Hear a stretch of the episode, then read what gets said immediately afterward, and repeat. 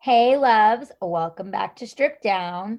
I'm so excited for this incredible guest today. She has been seen like literally everywhere, like Good Morning America, on like major TV shows, featured in major editorials for her kid hacks, her parenting hacks.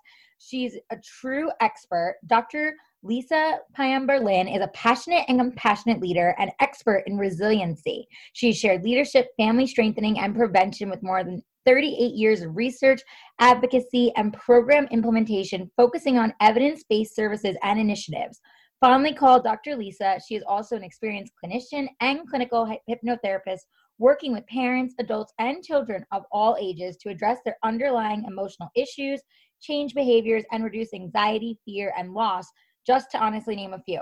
She has a PhD in social work from Ohio State University, a master's in social work and master's in public administration from University of Denver, and a bachelor's of science in psychology from Georgetown University. Dr. Lisa believes asking for help is a sign of strength, and she envisions a society where all parents, children, and youth thrive in resilient families and communities. And like I said, she's been published in so many academic articles, you know, books and chapters on resilience, parents, and shared leadership, part of US Department of Education. You know, there's just so many ABC Nightly News, Today Show, like New York Times. When I say she's an expert, I mean she's an expert. You want to really get, you know, great advice, great hacks, everything we're going to talk about today, you're going to want to tune in because she is just amazing. Dr. Lisa, welcome to my show. Well, thank you for having me, Allie. It's yes, a pleasure to be for here. being here. I'm so excited to have you. I mean, your background is absolutely amazing. Clearly, you know, you know what you're talking about, and you know, you really. Um, I just love how passionate you are about that resiliency and that you know, asking for help is a sign of strength. I think so many of us have such a hard time, whether it be a parent, a child, you know older adult whatever it is that you know we feel so vulnerable and asking for help and whatever it may be. And i don't know why you know myself included i don't know why like i feel like that you know like i'm you know in a place where i'll be like oh i, I you know i'll just figure it out. I don't want to ask you know? And it's like why do we feel that way? So i love that you're so passionate about you know being resilient and about asking for help and have that, that be a sign of strength versus a sign of weakness. So can you share a little bit more, though obviously I didn't say in your bio, about kind of how you got into this, how sure. you, you know, found this passion and everything? I would love to hear. Well, number one, you know, I was raised by wonderful parents. Um, and I always knew I wanted to be a mother. Um, and when I got married and we decided to have children, that was very important to me, not just as a researcher, a social worker, develop expertise, but live this life because living this life is very different as a parent. So, first and foremost, I'm passionate about people as human beings mothers, fathers, grandmothers, tias, abuelas, whatever. We are first and foremost humans and very complex humans. Then we take on this role of parenting, and people want to leave the human beside uh, over there on the side and say, well, that's not important anymore. Now it's just your role as a parent, and we're going to pressure you to be this perfect thing and perfect way and perfect with your children. So parents feel very shamed and blamed society is all about well you're helping the children and when your child is a problem it must be your problem. So i got into this work to help people basically and to support them in their journey. You know the old saying there's a lot of ups and downs in life. What's important is not that when you fall down that it's going to happen but that you're able to get up and move forward. And that's what resiliency is because some people get up and they're frozen in time. They'll go to work they'll, they'll take care of their kids they'll talk to their family but they're still stuck. They haven't figured out how to go forward. And I kept seeing this over and over again. So it's not just studying the issues, it's about understanding and listening to parents, listening to them and honoring their challenges, whoever they are, whatever their background is. And of course, COVID has laid this other layer on it. I'm the president of a international organization that's 51 years old called Parents Anonymous. And it was created by a mom who was out of control, saying that she needed to go to a group, she needed to talk to other people. This whole thing about being isolated was clear to her. Her childhood was riddled with all kinds of problems. She had mental health challenges in adult, drug and alcohol issues, domestic violence, and she, this kid was triggering her every way. Now, she went to the point where she actually hit this child and turned her whole life around and created the weekly support groups. Parents Anonymous is the only evidence based weekly support group. I'll say that slower. There are a lot of programs out there. They might make you feel good, go to them, great, but check out whether there's any research saying they actually build on the strengths you already have. We are not about putting people down. Parenting is not like cooking. You and I, Allie, get the same recipe. If we're basically the same altitude, we basically follow the same recipe and have the same cake. It's not that way. My Emma is this way about potty training, and your children are that way. We may share experiences one another and build a sense of belonging, community, and trust so that you can find that journey for your answers for you and your family based on your values the way you you want your children to grow. Everybody wants a positive experience but we forget that parents are the ones who are beating down on. We're crit- criticizing them no matter what happens. And um, or we're idealizing these roles and saying oh it's so easy. It's so easy if people have resources to get other help etc but many people the problems they had before covid are still here and they're just layered on the fear and anxiety about COVID.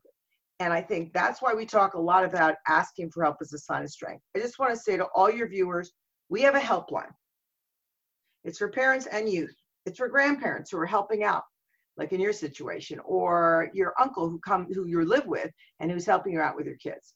And it's one eight five five for a parent or 427 2736. And that is a place where you can just pick up the phone and call and say, I need to talk to somebody now. I need the support I need now. I need to figure out what to do now. And that's available to you. In California, we also do online support groups, and people can go to caparentyouthhelpline.org and sign up to join an online group. So during this time, people need accessibility to services, and services are there. The infrastructure for most services went away during COVID. So somebody could have been disabled at home and needed home health aid. Well, that person's not coming to the house, or people don't want people to come to their house. And then being locked up with all your children and your family is a whole new environment 24 hours, seven days a week. While on the outside, people are feeling the sense of fear and loss. Um, one of the most important things is for parents to cut themselves a break. There's no perfect parent and there's no perfect child. And this, people call it the new normal. I'm not even sure it's normal yet. I don't think we know what our life will be. The camps aren't open, daycare is open, schools aren't sure what they're doing yet. And all these things are swimming around people who are trying to work, make a living, um, and be in close quarters all the time. There's no break. So, scheduling breaks for yourself, taking care of yourself as a mom or dad or stepmom, or same thing for your kids people need to sort of say there might not be a perfect schedule. How can we have fun? How can we laugh? People need a laugh, even in the face of COVID, because we know laughing, hugging, and singing with those you live with, okay, no hugging with people not, um, really releases all these great um, uh, neurotransmitters in our brain, simply put. It does a lot more. And it doesn't cost anything. You don't have to go anywhere to hug and laugh and, and sing and dance and play. All these things lighten up your load, but also do things to you on the long term and help your kids. Kids are feeling like, you know, mom's running school. Like, uh, like I gotta. At school we had a break. At school we went to recess. At school we did this and that. And parents need to pull back a little bit because pressurizing yourself is just pressurizing your kids. And there's just nothing that is requiring you of that kids will learn things eventually. They will be socially more developmental when they interact with their friends over the internet or whatever, but they will do all kinds of things. It's not that everything is, in some ways, it feels like things are standing still, but staying the course, building your resiliency. I want to say something, Allie, about resiliency. I always imagine a tree. A tree. It has these roots in the ground, and all these different branches of the roots family, friends, neighborhood, religious organization, you know, your your social groups, whatever makes the roots strong. You're totally nurturing those roots all the time. You know, so the tree gets the water, you know, there has to be nutrients in the soil to keep them strong. But the tree at the upper part, the wind comes, the animals come, it snows, a branch falls off, and it's sort of swaying a little bit. And that's where the resiliency comes in that people are bouncing back from situations that are occurring. Something happens at work, somebody in the family gets laid off, somebody has um, a medical problem, um, et cetera, et cetera. And how you bounce back is, is in tune with how strong the roots are. All these things that happen in life that you are bouncing back from, some you control and some you do not control. They're just coming your way. But strengthening those roots are really important for everybody, parents and kids. Yeah, and I, th- I think that's a great message you gave with you know resiliency, and obviously, uh, as far as the phone number and the website and everything you gave, I'll put in the show notes. You know, for those that are listening and want to know, obviously, um, how to get these amazing resources.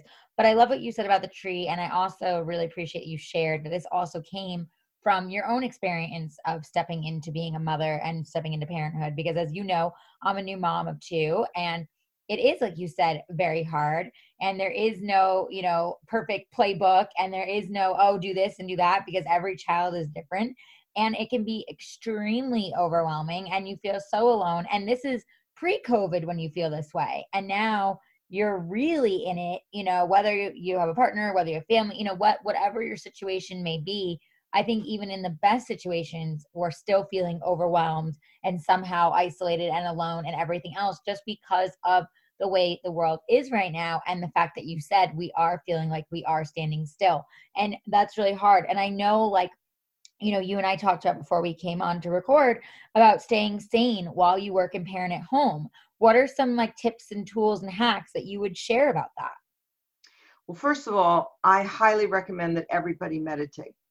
It's yes, cheapest, I love meditating. Deepest, most accessible, and most effective thing you can do.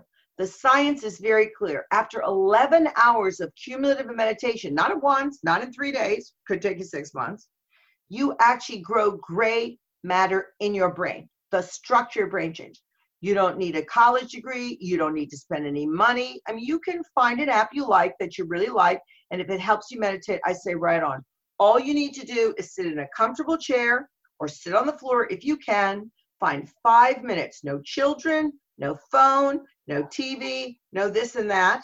To find those five ten minutes for a new mom like you with a newborn might be really difficult. It could be at 2 a.m., whenever it is. Find that time for you. Even if you sit quietly with and, and have your your hands open so you can receive the energy and just breathe in through your nose slowly and out through your mouth. If you listen to music, I highly recommend no words in the music, just like a musical background. That helps me tune out like the stimulus. Closing your eyes are important because you can drop into your body easier when you're not looking at the lights or something's flickering.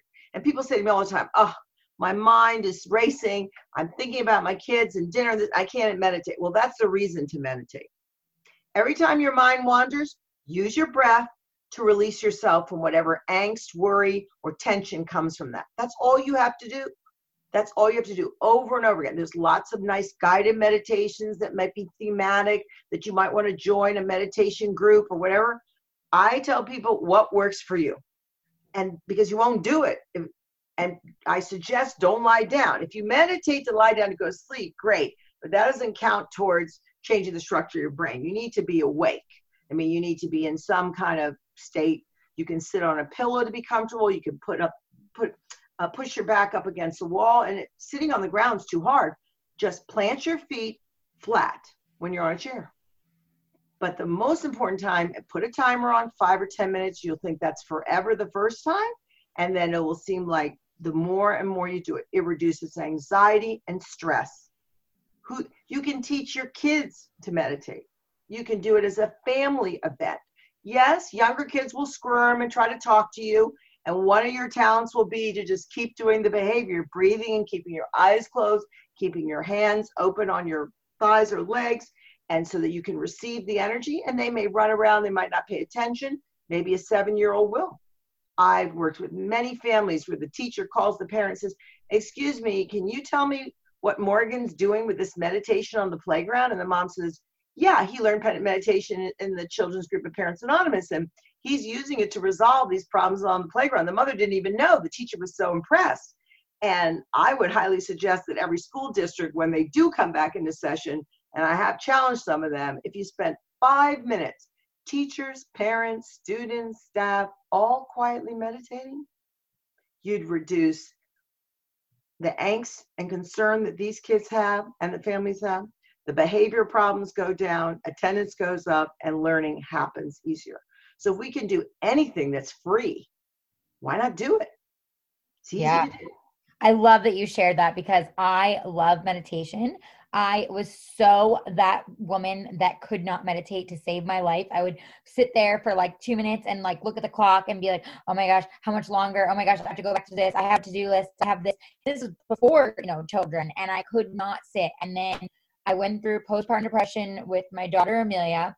And after going through that, I learned how to meditate and sit with myself and I've gone to therapy and all these different things to, you know, work on myself and work through it. And meditation, I say I swear, it saved me. And now I meditate almost every single day. And anytime I feel myself spinning out of control, I force myself to find five minutes out of my day and I meditate. Which is wonderful. And, you know, I take my hat off to you because, especially when you're saying I had postpartum depression, for many years, we didn't even acknowledge that moms had that. And people no, were sinking and sinking and sinking. So when we say asking for help is a sign of strength, we mean it whatever the issue is. People, like you were asking me, people feel well, nobody's going to listen to me. Nobody's going to help me. Somebody's going to criticize me. Why don't I, especially postpartum depression, why don't I love this child? It's not that I don't love them. I just can't express this feeling now because something's going on inside of me. And moms are so worried that somebody's going to look at them like, you're crazy, or you should have never been a mom, or how could you feel that way? because they don't understand it as, as truly a, a psychological serious issue that needs to be addressed. So if we blame people and shame parents for everything, why aren't your kids acting perfect? Why aren't you happy with this baby? Why aren't you smiling? Why does your hair look like? If we're all judging people, why do we do that?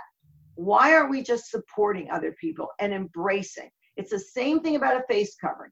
The face covering, when I wear it, I'm saying, I'm not going to get you sick. I care about you, even though I may be six or eight feet from you. I'm doing something that we in America, like the Germans and the Spaniards, have done already to bring their numbers to zero, said, we are going to do this because we care about others. We care about other people. We're going to spit on them. And you're wearing a mask and I'm wearing a mask. We're doing something for each other. And we often say in Parents Anonymous, in the giving you get. So when I drop my groceries, if we were standing in the grocery line and I knocked my grocery cart over, Allie, what would you do? I would pick up whatever you dropped. How great. And how would it make you feel? Simple answer. What's the first feeling you'd feel? Good for helping. Right. You just gave the essence of the therapeutic idea of the the giving you get. When you reach out and hold the door for somebody, or now we're not even touching. If you smile at somebody, well, you're wearing a face covering, maybe they can't see you but people smile back. It's contagious. But first and foremost, you feel better yourself. We need to do those things that make us feel better. Secondarily, I'm so happy you're helping me with my groceries and I don't feel like such an idiot and I'm getting help getting my groceries. So secondarily, I'm getting it better. But the first thing when you reach out to another, hold a door, the simplest gestures, and the gesture of wearing a mask is the same thing. I'm telling you that I am going to protect me from you. And I expect the same from you because we live in the same society. We live in this country that's facing this, you know, ep- epidemic proportions of a, a, disease and pandemic. We don't even understand when it's going to end or how it's going to be. So in all that world of uncertainty, what you said is everybody feels that way. Allie, meditation, I can't do it. Oh God, I couldn't sit still for two seconds. That's the point of doing meditation. People do mindfulness with your eyes closed, and there's some differences and distinctions where you can take a walk and take in all the detail of nature, the street, the textures, the sounds, and the sights, but you're not saying it outwardly, you're just thinking about it. That's mindfulness, which also reduces anxiety, depression, and all kinds of things. And who's not feeling anxious and depressed? I mean, who's not walking around thinking like, oh my goodness, did I wash my hands six times today? Did I do this and that? Did I scratch my nose? Am I going to be able to balance this with that? So giving ourselves this time to do the meditation or mindfulness will have a cumulative effect. Just like you said, you started out and said, forget it. this yeah. is only voodoo. You know? right. I was like, there's no way. This is like some woo-woo crap. I can't do it. And, you know, like the meditation was so overwhelming to me. And then it was like, okay, I started focusing on a couple minutes a day. And after I did a couple minutes a day, I built up to 10 minutes a day. And now I look at my app and I've done a thousand and eight minutes in the last six months. And I'm like, holy crap, I would have never thought I could do that many minutes meditation. It's the same thing when you decide to take on a sport or a kind of exercise and you said, you know, practice, practice, practice. You didn't you know, go to a Zumba class or decide you were going to do a sport as a kid and all of a sudden you're a miracle basketball player or a miracle soccer player.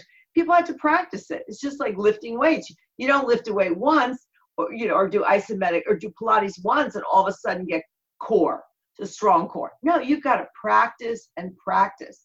And what I keep saying to people, it's free. You know, you can just listen to your own breath. You just keep doing it, keep doing it. I think there's more acceptance around meditation and teaching your kids to do it. So I think that's a very important thing. Also, what I said first and foremost was cut yourself a break. These are unprecedented times.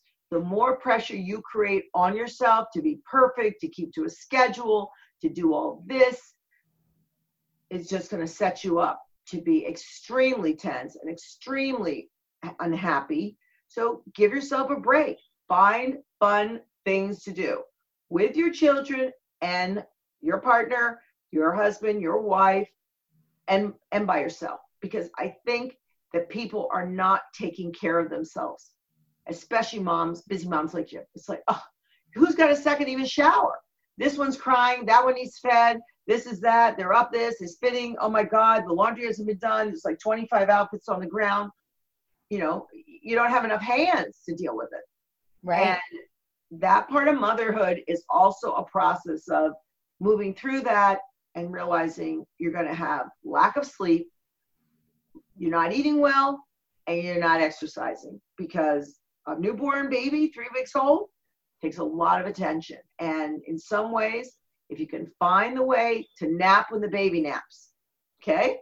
To not decide to do 20 chores because the baby, which all of us did. I mean, I did that with Jeremy, my first one. Oh, I'm going to be superhero, right? I'm going to be doing the laundry. He's sleeping, and I never got enough rest. And I said to myself, this is nuts. I've got it. He's napping. I'm napping. You know, uh, my, my husband's taking care of him. Good. I'm going to go listen to some music, or maybe then I do the laundry, whatever. But when you eh, look at the end of the day, have you taken any time for yourself, which meditation will provide first and foremost, but then to do anything fun, whether it is dancing around your living room or, or singing. I, I can't tell you enough how singing, smiling, and laughing. They've done studies about laughing, even fake laughing has the same impact about releasing these endorphins in your brain as real laughing. So wow. you can just fake laugh. I tell everybody when I lead meditations at the end, we always fake laugh. We always cheesy smile, and everyone's got their eyes closed, and so do I, because smiling also, even if you don't feel like smiling, these are very simple, powerful tools for all of us. And especially if you've got kids, you know, they, they want to see you smile. So that whole interaction as a parent is you're feeding off one another. I know we have a very um, socially we're just waving to people from a car and you know we're, we're not seeing our friends and families in the same way. So our immediate family who we live with becomes that you know and tune into that kid. My other general idea for people i don't like to say tips personally because i think is this kid i was talking to a mom two days ago she said this kid or one of her sons totally motivated. The other son unmotivated so she's got two different children at home to deal with, whether it's homework or summer activities or who's bored and who can't do this or that. And tuning into the temperament of even your young baby who's expressing her temperament. Are your two kids the same in their sleeping patterns? Is, is your is your youngest like your your your first child?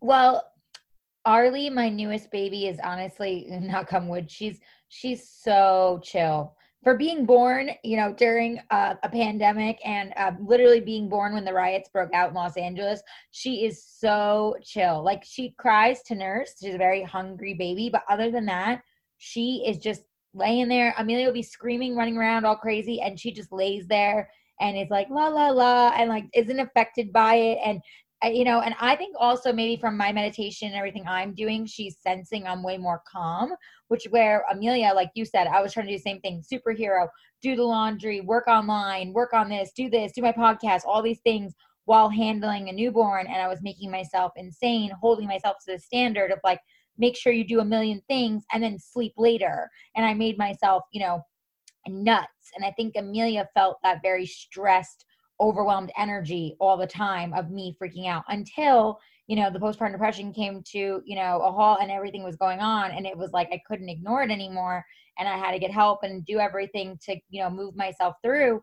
And thank God, because then I became a way more relaxed and allowing myself grace and you know a better mom to amelia and better you know woman to myself and wife to my husband and i think that that really helped me then now with arlie to be able to be like okay i know i'm not going to do able to do everything. I'm not even going to try to. I'm not going to freak out like i used to if something doesn't get done. Like we had to cancel our podcast the other day because i had my daughter going crazy. Had that happen with amelia i would have lost my shit. You know what i mean? Like that was how i used to be. Now i'm like okay expectations lower them you know? And i'm okay with it. But i think like you said the meditation has really changed the way I think of things, the way I react to things. And I'm very grateful that meditation has become a real tool in my toolbox. Well, I think you also said something very important about self love. It's like the difference between self esteem and self confidence is that self esteem was always, I'm going to be, I'm going to compete with everybody else. That person's prettier, smarter, richer, or whatever, has a better, the better house, a better marriage, a better kid, or whatever. And everybody with Brown self-esteem felt like crap because they felt like they could never live up to what somebody else, what they thought was the standard they'd be. Self-love is all about, and self-confidence is all about accepting who you are. You're still setting goals along the way. Here's what I want to do, but you're only competing with yourself. You're setting your own standards rather than these outside standards. It's just pressure and pressure.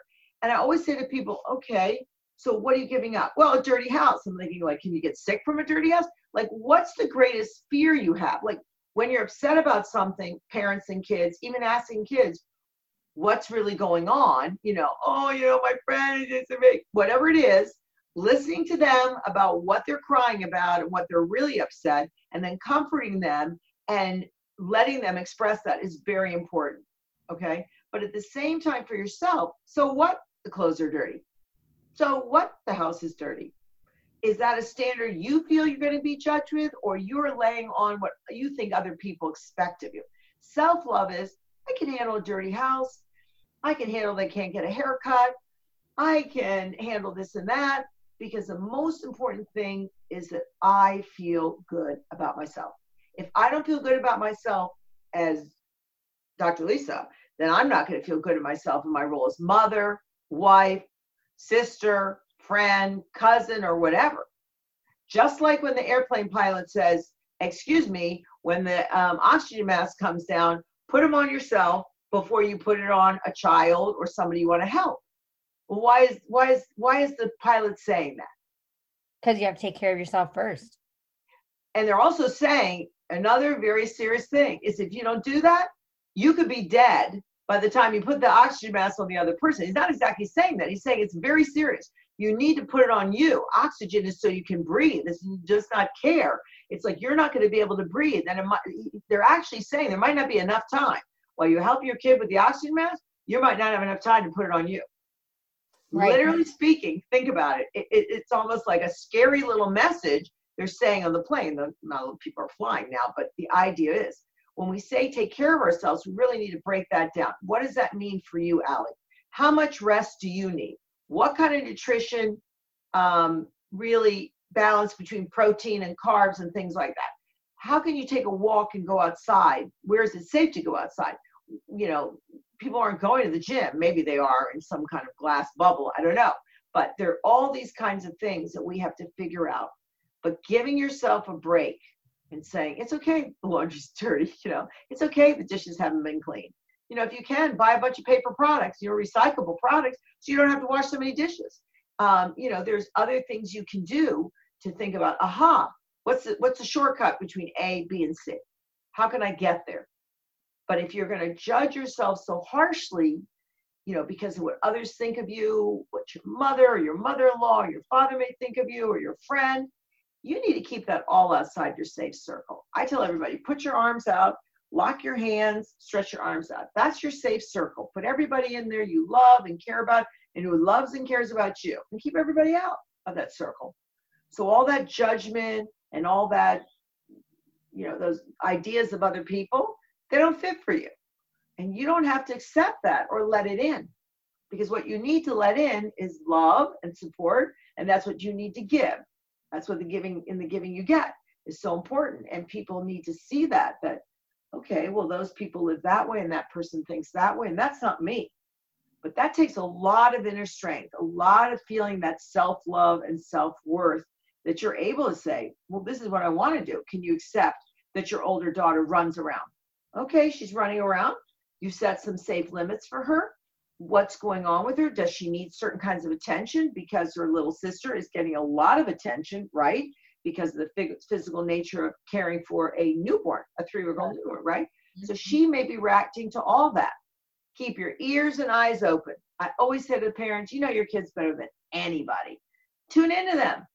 Whether it's the teenager who can't stop playing this obnoxious music, which you don't, don't really understand, and grunts every time you ask them, How are you?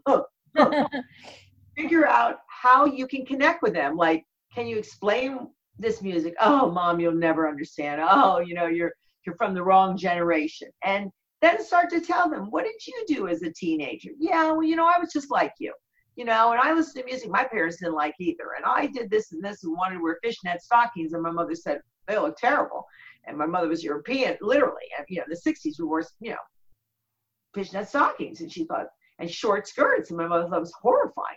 My grandmother thought blue jeans were only for the peasants because in Eastern Europe, the only people who wore blue jeans were the people working in the fields. And and and and my grandmother thought it was ridiculous that you like blue jeans. And I'd have to say, but grandma, that's the style. And she'd look at me and smile and she'd think about it. She was a very stylish Hungarian woman. And I'd say, style, grandma, you know, different ways people dress. And she would roll her eyes, but it was a way to connect. Any way we can connect as humans.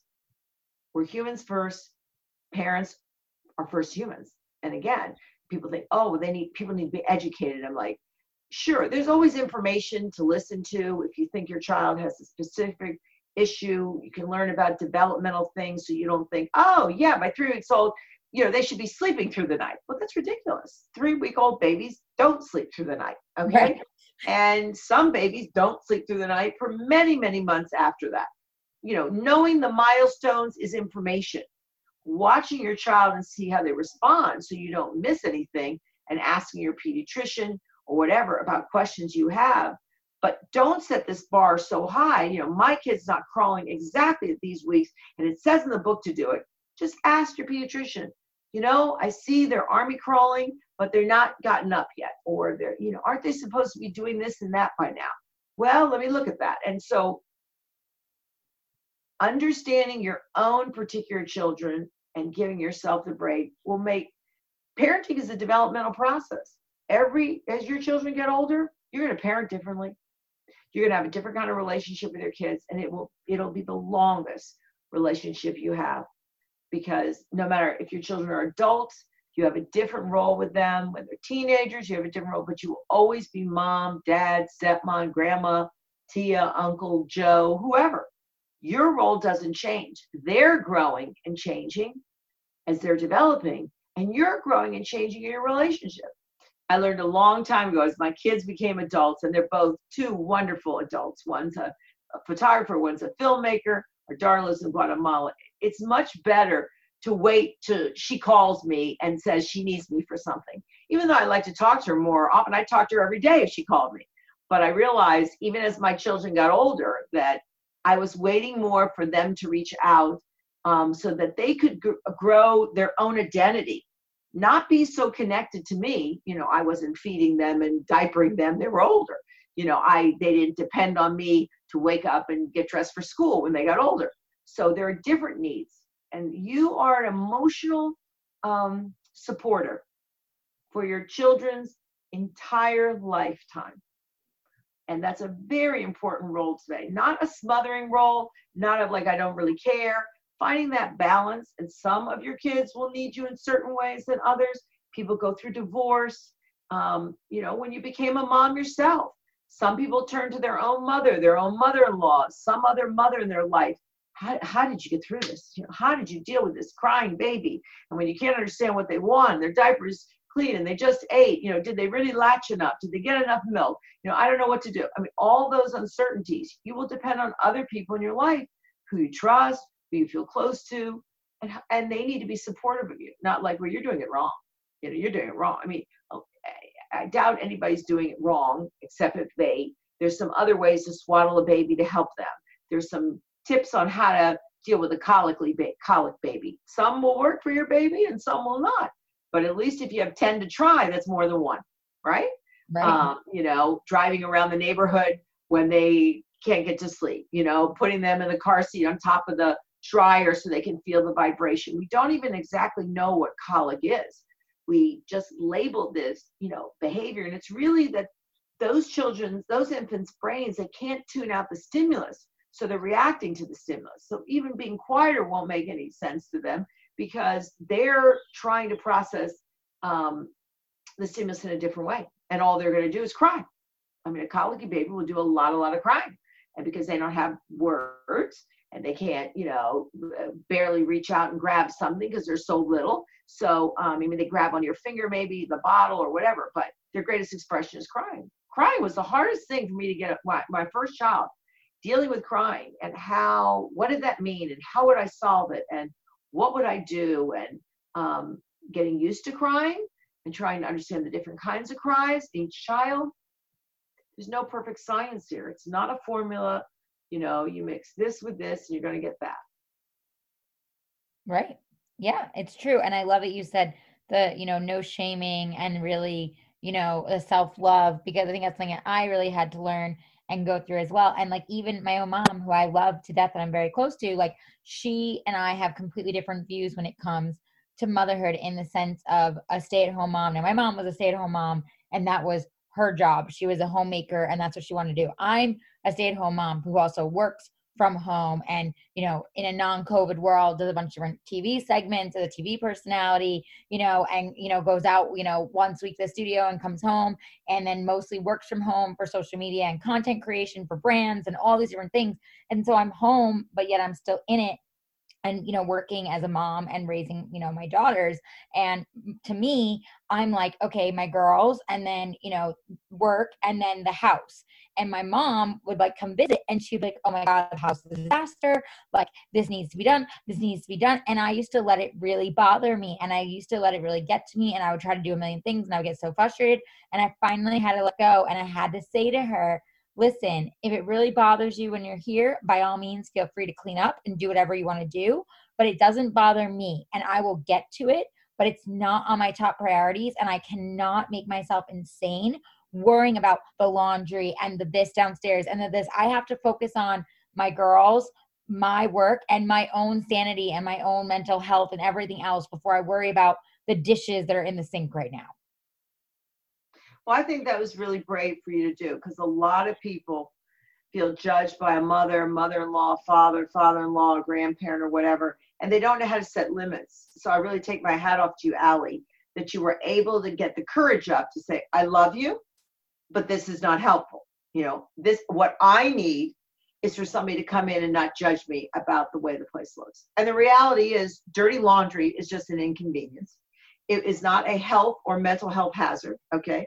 making sure that you know kids can't put stuff in their mouth and things are on the ground of course that relates to safety and that you know things are put away that might be dangerous okay like chemicals or things you clean with but beyond that you know feeling the love and support from others is what fuels us when we feel judged or looked down upon we just want to go in the bathroom and cry ourselves or just burst out crying. I mean, yes, crawl, the, crawl into a hole.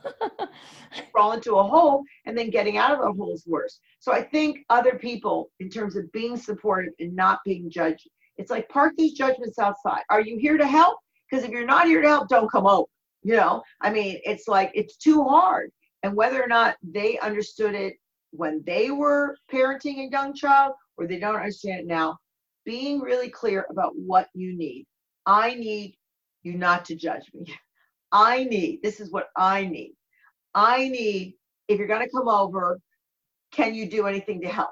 You know, my mother was wonderful. When both her children were born, my mother said, I'm going to come for a few weeks and stay with you. And my mother was kind of person, what do you want me to do? Cook, clean, change diapers. My mother just was that kind of a person. She said, What help do you need? I want you, you're going to take a nap? I'm taking the baby you know, you, you I'm going to go on a walk. I'm going to put him in the stroller, whatever. I mean, they were newborns. I mean, sure. she came the minute I gave birth or while I was giving birth. But that was so important because your body is trying to recuperate. At the same time, you're trying to create this um, psychological and emotional attachment um, to this new person in your family. And all of those are a lot of competing interests. And a lot of people say, oh God, my mother in law came, it was terrible. She criticized. I end up fighting with my husband, and it was his mother, and he wouldn't stand up to her. And then you have relationship issues, right? It's hard enough to be in a marriage or a partnership and parent children to have all these other people in the partnership, right? Right. Who are telling you you should do this and you should do that, and you're doing that. Well, why don't you tell your mom to back off? She's your mom. And then the other person says, Well, I don't, I don't know how to tell it to my mom. I'm afraid of her. And you're right. like, Yeah, but I'm getting run over by your mom. So those are things in the relationship. And when people come parents and they're in a couple of some kind, even negotiating, what are those roles? You're nursing. Do you did you decide to pump at all yet so that your husband can feed the baby and you can get a break? Some people do, some people don't. Some people have to run to work, but running to work now is a really modified thing. And they're not sure they want to pump. They just want to naturally breastfeed. Some people are not breastfeeding. And well, why doesn't the father feed the child? Why don't you? Who's the morning person? Who's the night person? Who, who can deal with the toddler who's running around and needs attention? Negotiating all those things in your life, making yourself feel it's okay, Allie, to negotiate it. You're worth it Allie to negotiate. Any mom or dad out there, you're worth it. You're you that's what self-love is. I'm worth it. I can ask what I need. The person might not be able to give it, but I want them to understand this is what I need. Not like you're a jerk, you're a hole, whatever you name calling. Start with what do you need? I need what? And if you can answer that question, and maybe you don't know what the answer is, maybe it's not so simple because you need them to do the laundry, but they want to come over and play with the children, the parent, grandparents, they don't want to do the laundry. But then I need you not to criticize me under any circumstances. I'm I need your love and support, and that is minus your criticism. This is my home. I'm the parent here, and you're the grandparents. And people establishing those relationships, like you were saying, a lot of people have moved in together during this COVID crisis and they're negotiating all kinds of relationships that they weren't living together with these people before and their family and they you know there's too much noise for certain people people are used to their privacy and they're trying to figure out how to do this in these very unprecedented times. Right. Well and i love what you said about you know allowing yourself to kind of draw those boundaries and be aware and speak up because that was very hard for me and thank you for saying that. And you know i love my mom to death and like i said we're very close and i just realized that when it came to like what was important to her and what was important to me it was just not on the same page. And so once i was able to voice that then it was like okay you know what? I'm not going to say anything. I'm just going to clean up what bothers me when i'm here because it bothers me. That's fine. You move it around. You you clean it up. You do what you need to do for your own sanity. I'm good with that but just don't bring it to me because like you said it's not helpful you know? And so it's like i think that a lot of times again we feel judged in our own minds already and then when we feel it from someone else especially someone who we're close to and we love as our parent and whatever it's hard for us then to be able to say to them hey listen this is not helping me. And that was something i really struggled with but now i feel like our dynamic is getting so much better because like as i'm an adult obviously and learning as a new mom and she's now in a different role and everything else we're understanding each other more and it's like okay you let me know what help you need you know? And it was like obviously before covid when she was planning to you know come out and help and everything she was like i will come when you tell me to come instead of just coming i will i will be there when you awesome. need me and you tell me to need me you know and i really appreciated that because it was like okay you listened to me we worked through it like we figured it out we drew some boundaries it was hard there was some friction but now we're better for it Exactly, and think about it in in the whole development of your that your children growing. It's the same thing. They're going to be pulling on you physically. Your heartstrings want your attention, and sometimes you're going to have to say, you know, this is mommy's quiet time. We're all going to lie down and take a nap. You know, this is you know setting up those boundaries are so important and even when people struggle with the boundary interesting you said well you told your mom well if that stuff bothers you take care of it I would have said, you know, um, I really need your help. So thank you for doing that because you're helping my whole family when you do that. So then she feels appreciated. Okay. So people feel like they want to be appreciated, they want to be useful. It's interesting when you say, well, if it bothers you, just take care of it.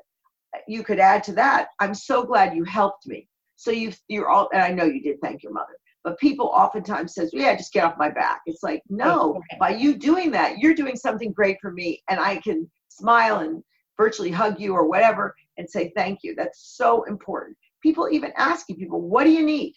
half the time nobody asks a parent, what do you need, Allie? What do you need to get through today? You know, whether the technology was happening, you needed me. Let's be clear. You needed me to say, it's fine, we had to reschedule. And I'm totally flexible at reschedule. And I'm totally empathetic.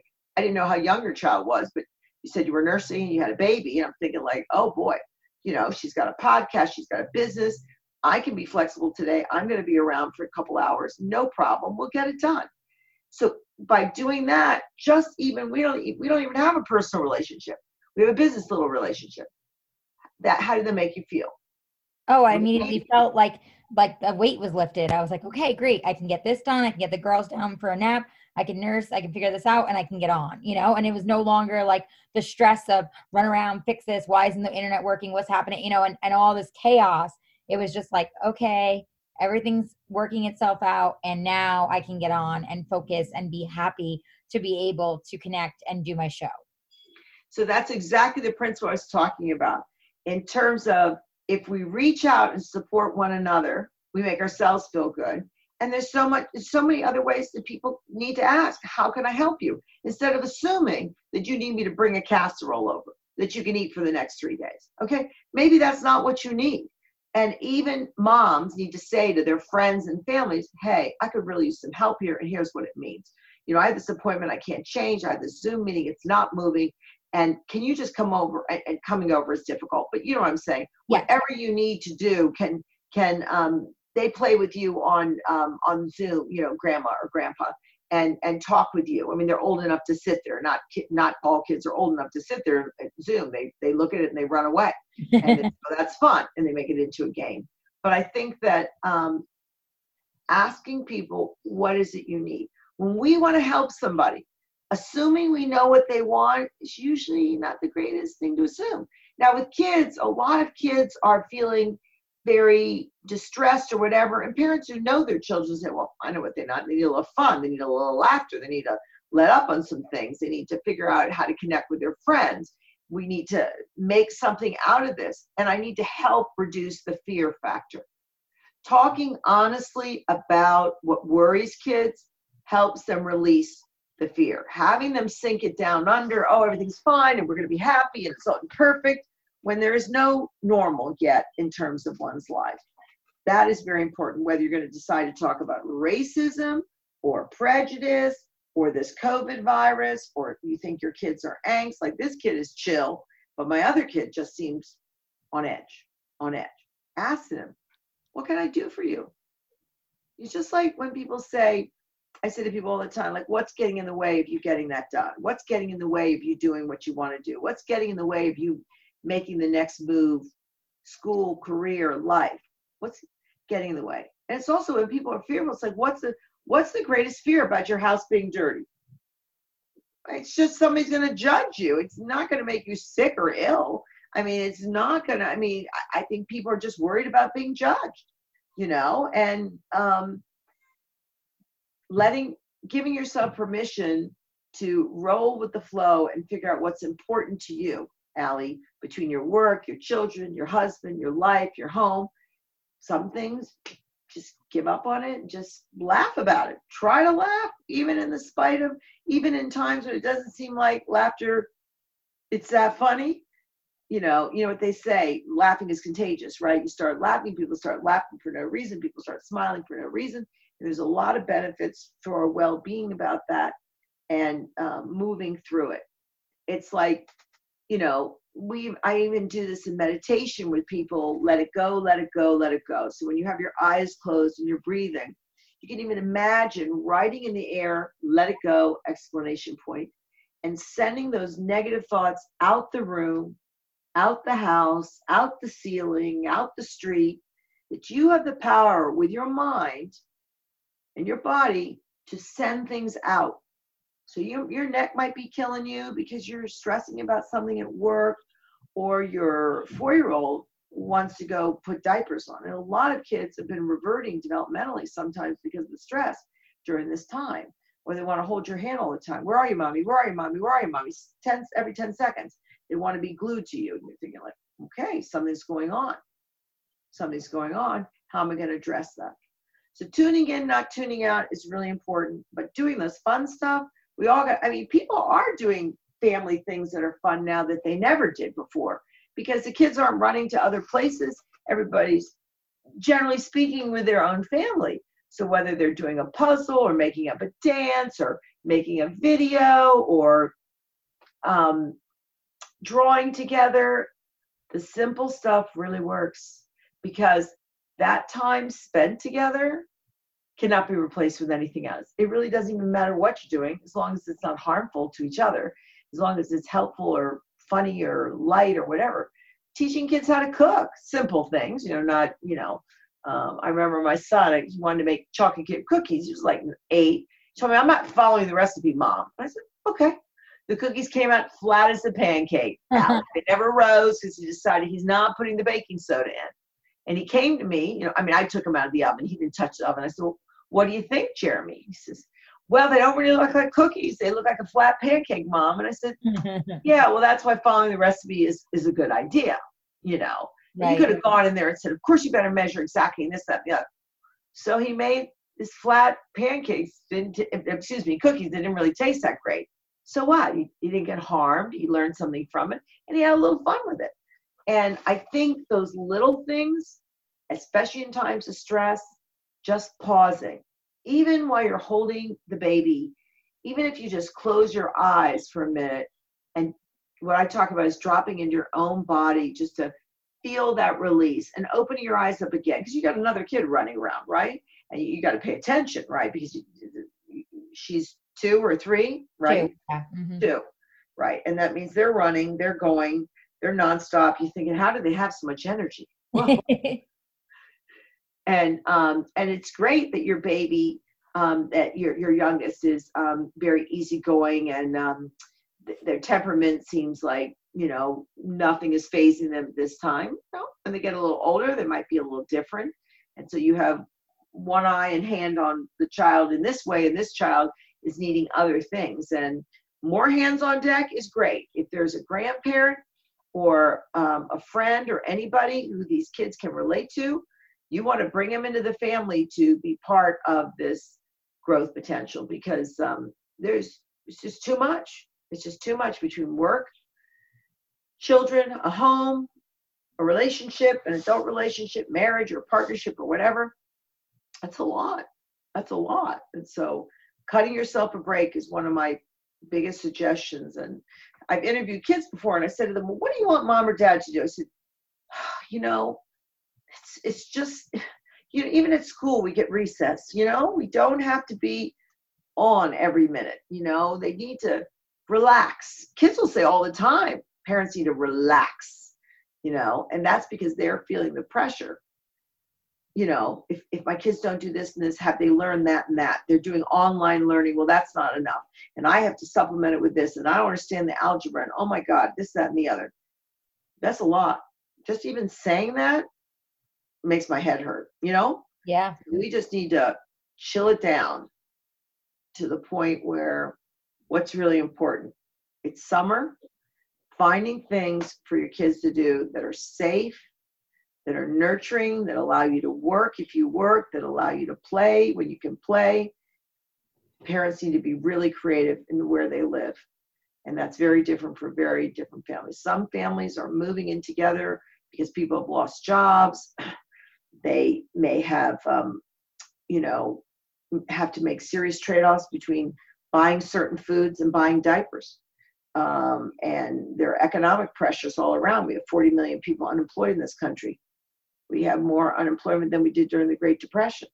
And it's not going to go away next week, as well as this virus. So, all that, it's sort of like that's why I always use the tree, like the big sequoia trees in California or whatever, the big oak trees in the East Coast, wherever. It's like, it's like parents can rise as the phoenix with their children, with their families, and however they define this group because of resilience. And it's not just bouncing back, it's building those strengths at the roots so that you can bounce back, so that you just feel strong, that you can face the day and wake up and say, okay, well, this is a new day. New day, new things to do. I mean, I got a pile of papers in my office I'm supposed to organize today. And I'm just going to give myself a break. It doesn't really get in the way of me working. It's just annoying, you know, it's annoying. Right. Um, but am I still working? Yeah. Am I still productive? Yeah. Um, it's the same thing with kids. If cleaning up their room can, if their room's kind of messy, let it alone. If that only means you're fighting, let it alone. These are very uncertain times, and what you're feeling, they're feeling. Like you were saying about your oldest, we don't know exactly how um, people empathically pick up energy in a room or feel certain things or internalize certain things. I've seen kids who seem very confident and then their sibling doesn't feel confident, same parents, and you're thinking like, how did that happen? Is that nurture? Is that genes and nat- nurture and nur- nurture and nature? Probably some combination. And again, people adapt to different things differently.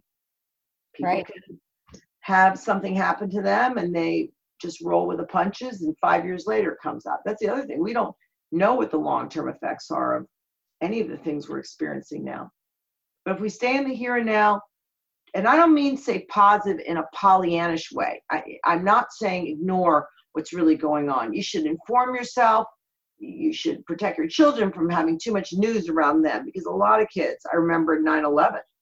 I went to pick my daughter up at the preschool and everybody was crying hysterically. I'm thinking, like, did they watch the news? You know, they're in preschool and you're going to pick them up because, you know, that we're at LA and they're the towers, they hit the towers and they hit you know the Pentagon, and you're like you you watch the news, everybody's calling you, you're running to get your kid. I'm like, why are the kids crying? The kids are crying because some mother announced that all these people died, and she's telling all these four year olds about this, and I'm like, why is she talking to four year olds about this death? It's like, mom's here, Emma, let's go. We're gonna go home. We're gonna have a day at home. You know, and I will quietly tell you what's going on. She said, Mommy, I'm crying. Everybody's crying. You know, one kid cries at preschool, they all start crying, right? Of course, yeah. Like the babies. Your baby cries, the next baby next to you cries, the next baby cries, cries. It's like a contagion. So um, maybe it's their way of communicating. Maybe it's not all not pain and suffering. It's like the way they're communicating. We can't understand them. They have a secret code like dogs, cats. Could right? be right. Could be right. Yeah, it's true though. It's it, it, and they do feel you and they do feel your energy. And I think that's where I've just tried to become very mindful as a mom, even in you know the pandemic, even when being pregnant during the pandemic and being in quarantine. All that was very hard, but I really used meditation for myself and journaling and all of that to really stay mindful to be able to be aware of how I was reacting so that Amelia wasn't seeing, you know, me just have a major breakdown or me be, you know, totally just stressed and tried to just release. And I kept telling myself also, you know, during quarantine, like, you know what, things are not quote unquote normal right now. I have to just kind of go with the flow. Not every day may be productive, and that's okay. And like you said, like go have fun. Like I would go outside and just play with her in her little pool, just the two of us, you know, and run around, you know, for a few minutes. So I got tired, of course, from being so pregnant. But you know, you just play outside and laugh and have pops and have a good time. And you know, it also brought out a little bit of the inner child in me. I realized and did make me feel better and made me feel less stressed and more happy and just in the moment. And I do think that during this time, as obviously as hard as all this can be and heavy it can all be and uncertain, I do think there is so much beauty in that we are spending so much time with our families and those we love you know and and just different experiences that we wouldn't have had and connecting with ourselves you know in different ways and just different ways of growth that i don't think most of us would have allowed because like you said earlier we all kind of just go go go and we think oh i can't stop and oh how am i going to do that? My mind will never shut off. And in this time it's like you're almost being forced to do those things. Exactly. And it's and, it it's almost like embrace the unexpected because there is no simple answers there's no crystal ball here and it's the same thing you know your kid's gonna you think you're falling around so closely and then all of a sudden they fall and they scrape their knee and you think oh did i miss that don't focus on the did I miss it. Uh, focus on kissing the boo boo, getting the band aid, and moving on. And if it's not a serious thing, you don't want the kid to fret about it. You know, it's like don't judge yourself first.